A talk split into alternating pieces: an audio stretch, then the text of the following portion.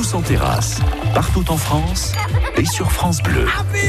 France Bleu, 100% essentiel. C'est l'heure de la question du jour dans le cadre en Bourgogne-Franche-Comté d'une journée consacrée aux réseaux sociaux. C'est même toute l'année qui est consacrée, mais il y a une journée phare, c'est samedi, un Facebook Live depuis le théâtre de, de Besançon à l'espace exactement, à l'occasion de la réouverture des lieux culturels.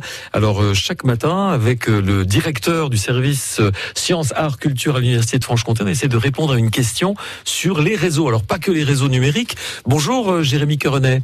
Bonjour Thierry. Puisqu'aujourd'hui, il s'agit d'un réseau qu'on peut rencontrer dans la, dans la nature, me semble-t-il. C'est un réseau trophique, c'est ça? Qu'est-ce que c'est?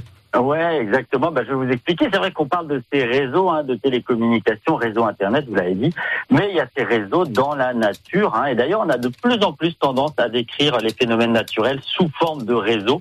Le réseau trophique en est un bon exemple à l'école, hein, on est plutôt nombreux à avoir appris les chaînes alimentaires. Vous savez, le petit insecte mangé par un petit poisson, lui-même mangé par un gros poisson, lui-même mangé par un ours ou par un pêcheur. Dans cette façon de, de représenter les choses, tout est linéaire, simple. Hein. Le réseau trophique, c'est une autre façon de décrire les interactions euh, alimentaires dans un écosystème. En fait, le réseau trophique décrit toutes les espèces et toutes les interactions entre espèces.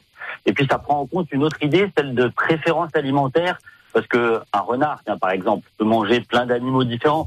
Ou votre chat, que vous pouvez observer souvent, vous l'avez déjà vu en train de manger une souris, ou un oiseau, ou un lézard, ou même des insectes. Au milieu de tout ça, il y a les animaux que le chat mange par préférence et ceux qui mangent, il n'y a plus que ça, un peu comme vous, Thierry, euh, devant votre frigo. Quoi. Oui, par exemple, oui, c'est ça. euh, on parle d'interaction. Est-ce qu'il y a par exemple dans la nature des espèces qui s'entraident? Oui, et le réseau trophique, c'est ça aussi à mettre en avant, donc les relations prédateurs, mais aussi les autres types de relations entre espèces. Il peut y avoir de la compétition, si plusieurs espèces ont envie de manger la même chose, mais il peut aussi y avoir de l'entraide, effectivement. Je vais prendre un exemple hein, de relations complexes entre espèces.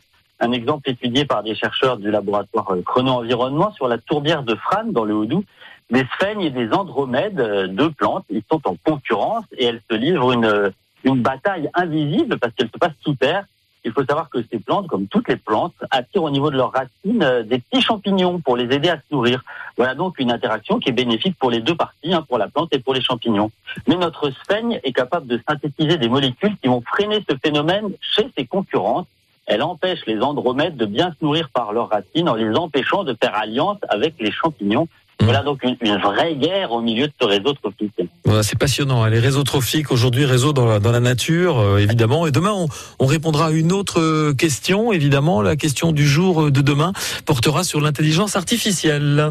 Exactement, grâce à des réseaux. Voilà. Et puis rendez-vous samedi, évidemment, Facebook Live sur le site de l'Université Bourgogne-Franche-Comté pour suivre cette journée où les réseaux sociaux sont à l'honneur. Bonne journée à vous, Jérémy. À demain. À demain.